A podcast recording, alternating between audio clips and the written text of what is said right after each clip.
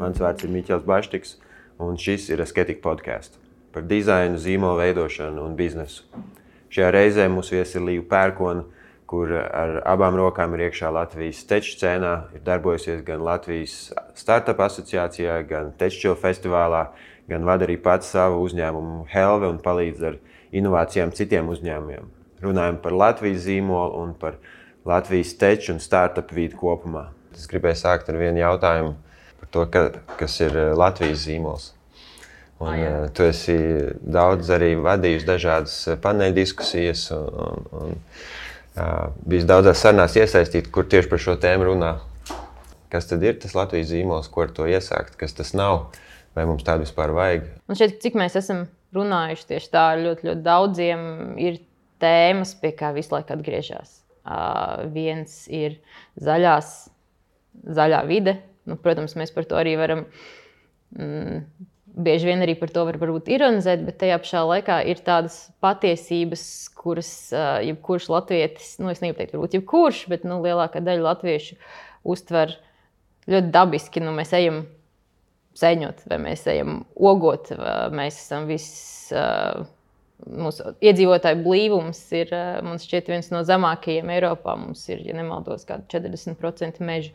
Un tās ir tādas patiesības, kuras tu nevari noliegt. Un, ja tu um, runā par to tādās mākslīgās kategorijās, kā zīmoli vai stratēģijas, vai zaļākā valsts pasaulē, tad tas varbūt auditorijai šķiet tā nedabiski, bet tajā brīdī, kurā viņi sestdienas rītā iziet ārā no mājas, viņi tomēr brauc ļoti bieži uz mežu vai uz laukiem vai pie vecmāmiņas.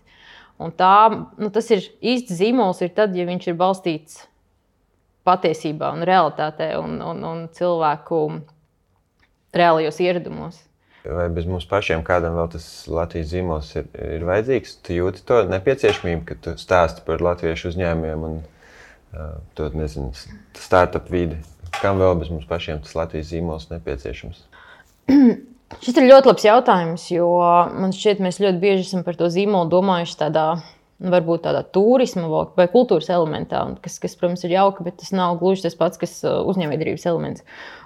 Mums ir nepieciešams šis zīmols, lai sasniegtu konkrētus mērķus. Nevis tāpat vien, lai mums būtu kampaņas, ko uztaisīt. Jebkurai komunikācijas kampaņai apakšā ir uh, apakšā ir strateģiski mērķi.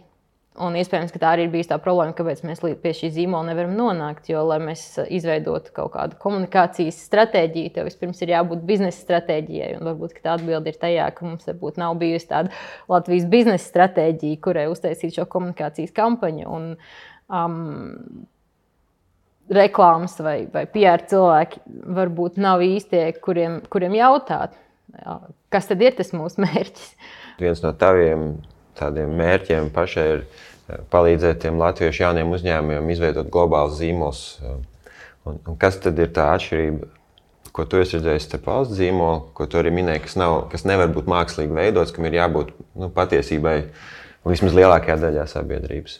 Latvijas kā mazas valsts priekšrocībām man šķiet, ko mēs ļoti labi redzam tieši jaunu uzņēmumu vidē, ir tāda, ka viņi šie uzņēmumu veidotāji rada idejas, kas ir starptautiskas no pirmās dienas. Neviens jauns uzņēmums Latvijā nekad nerada jaunu uzņēmumu tikai, tikai Latvijai. Viņi saprot, ka vienīgais veids, kā viņi var augt un attīstīties, ir, ir, ir kļūt par starptautiskiem zīmoliem.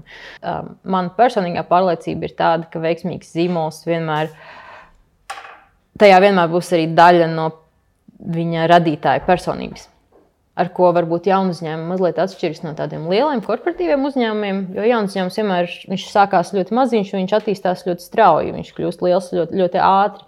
Tajā pašā laikā, ja mēs, ja mēs skatāmies piemēram uz kādu banku vai tādu lielu korporāciju, tad visticamāk tā ir, ir liels uzņēmums, kuram ir ļoti gara vēsture, kura dibinātāji iespējams tur sen jau neatrodas, viņi jau ir ļoti tālu no tās sākotnējās domas, kāda bija tā radītāja misija, kāpēc viņš vispār radīja, kādu problēmu viņš vēlējās risināt. Kas ir tās pāris lietas, kas būtu nepieciešamas lai jaunie uzņēmumi tiešām domātu ar to ambīciju, ko tu nu, pat arī teici par Jobsu vai Masku, kas ir tāda nu, liela, gan arī patusīga jau ambīcija. un kas mums varbūt esot šeit Latvijā, mēs kaut kā brīžiem baidamies sapņot lieli, vai nu, tas pat nav sapnis, plānot uz lielām, tiešām tādām globālām pārmaiņām, kuras mēs no šejienes varam veikt. Es domāju, ka tie cilvēki, vismaz, kurus es pazīstu, kur veido jaunu uzņēmumus, viņiem viss kārtībā ar ambīcijām. Tad, ja tev nav šāda ambīcija, tad mums nevar veidot jaunu uzņēmumu. Ja tie ir cilvēki, kur tiešām tic absolūti grandiozām, viņiem, viņu pārliecības ir absolūti grandiozas, un viņiem nav ne mazāko šaubu par to, ka viņi ja vien paveiksies, un ja vien viņi izdarīs šīs šos pareizās likmes vai, vai pareizi risinās tās problēmas, jo tas ir tā ir liela, protams, tur ir nepieciešama gudrība, zināšanas, bet nu, tur ir arī savs veiksmes elements, mm, tirgus veiksme vai, vai investīciju veiksme vai būšana īstajā brīdī vai īstajā laikā, tad viņi varēs iekarot pasauli. Tas skats uz pasauli ir viena lieta, kuru gribētu mazliet vairāk redzēt arī valdībā vai vismaz lēmumu pieņemšanā. Šobrīd, piemēram, ļoti tāds varbūt, konkrēts piemērs ir akciju opciju regulējums, kas ir arī šķietami ļoti pašsaprotams finanšu instruments, kas palīdz veicināt inovācijas. Bet viņam ir gājis ļoti, ļoti grūti. Iespējams, pat neizskaidrojumu iemeslu dēļ. Šī, šī tāda, šis būtu tāds regulējums, kuram liktos, ka tas būtu pašsaprotams un vienkāršs lēmums Bet uh, mēs bieži vien redzam, ka šie lēmumu pieņēmēji iespējams, uh, es negribu teikt, ka visos līmeņos, jo mēs redzam ļoti daudz, ļoti daudz cilvēku, aizvien, nezinu, vairāk cilvēku arī ar pasaules elpu tieši šajos lēmumu pieņēmēju vidū, bet diemžēl tā kritiskā masa vēl nav sasniegta. Šos lēmumus pieņemt ir ļoti grūti un ilgi un smagnēji.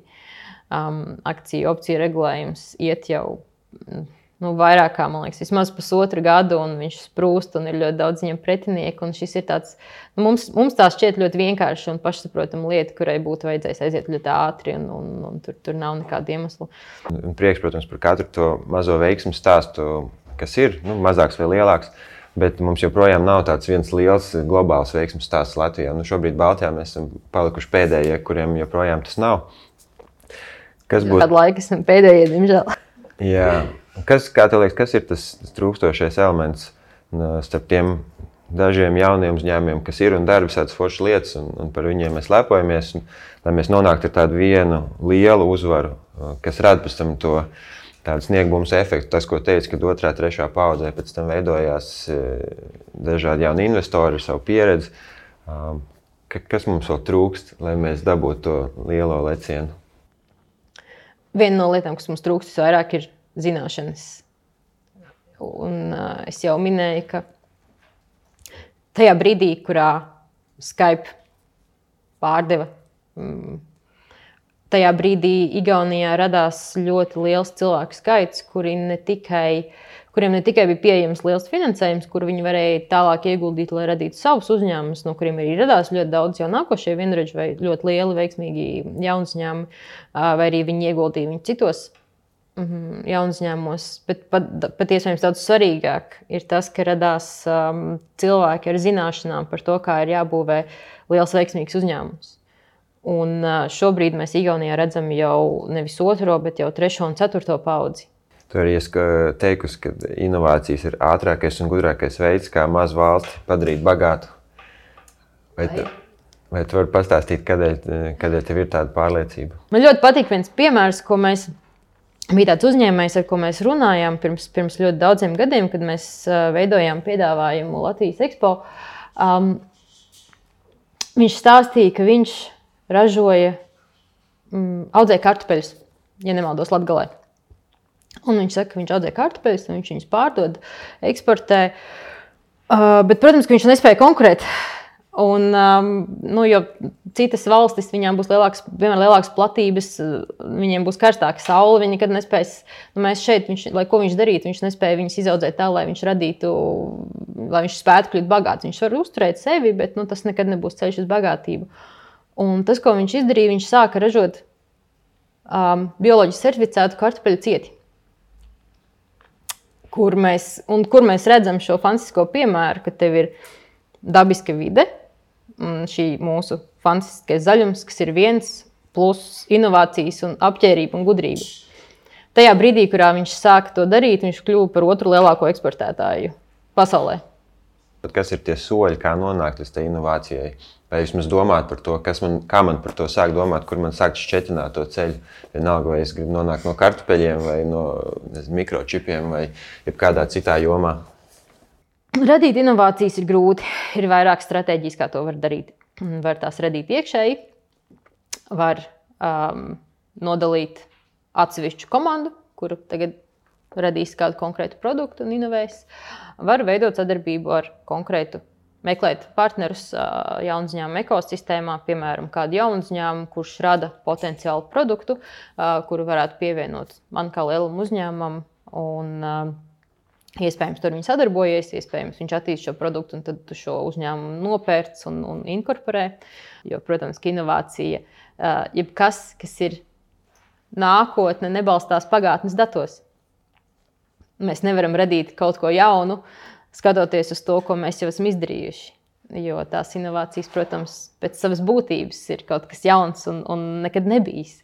Tāpēc tev nav tāda pārbaudīta, nav un nevar būt nekāda pārbaudīta veida, kā šo ģeniālu ideju radīt.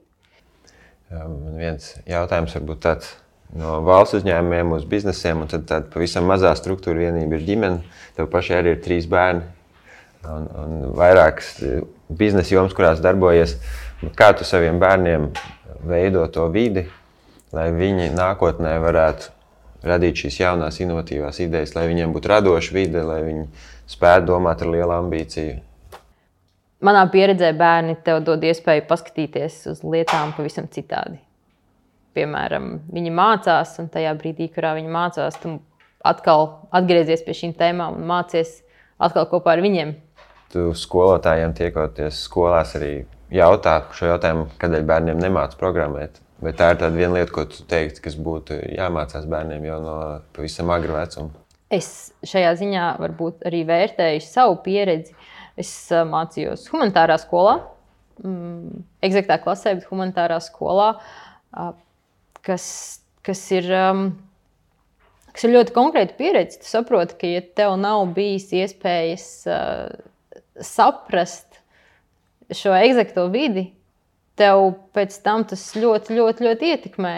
Un es domāju, ka mums ir jāmāca bērniem tāda izglītība, mums ir jāspēj dot mūsu bērniem tādu izglītību, lai viņi pabeidzot šo pamatskolu vai vidusskolu, varētu izvēlēties.